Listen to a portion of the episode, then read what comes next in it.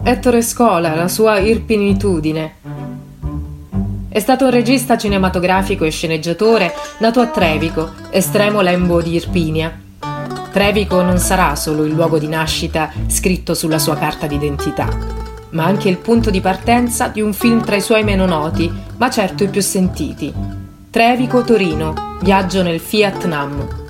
Tuttavia l'omaggio più amaro e affettuoso di Scola all'irpinitudine, che si portò dentro per sempre, sta in un personaggio cinematografico in cui seppe tratteggiare con urticante tenerezza il prototipo dell'intellettuale impegnato meridionale anni 50 e 60 e che ricalcava una figura notissima nel milieu della sinistra culturale dell'epoca, generosa quanto retorica e dogmatica.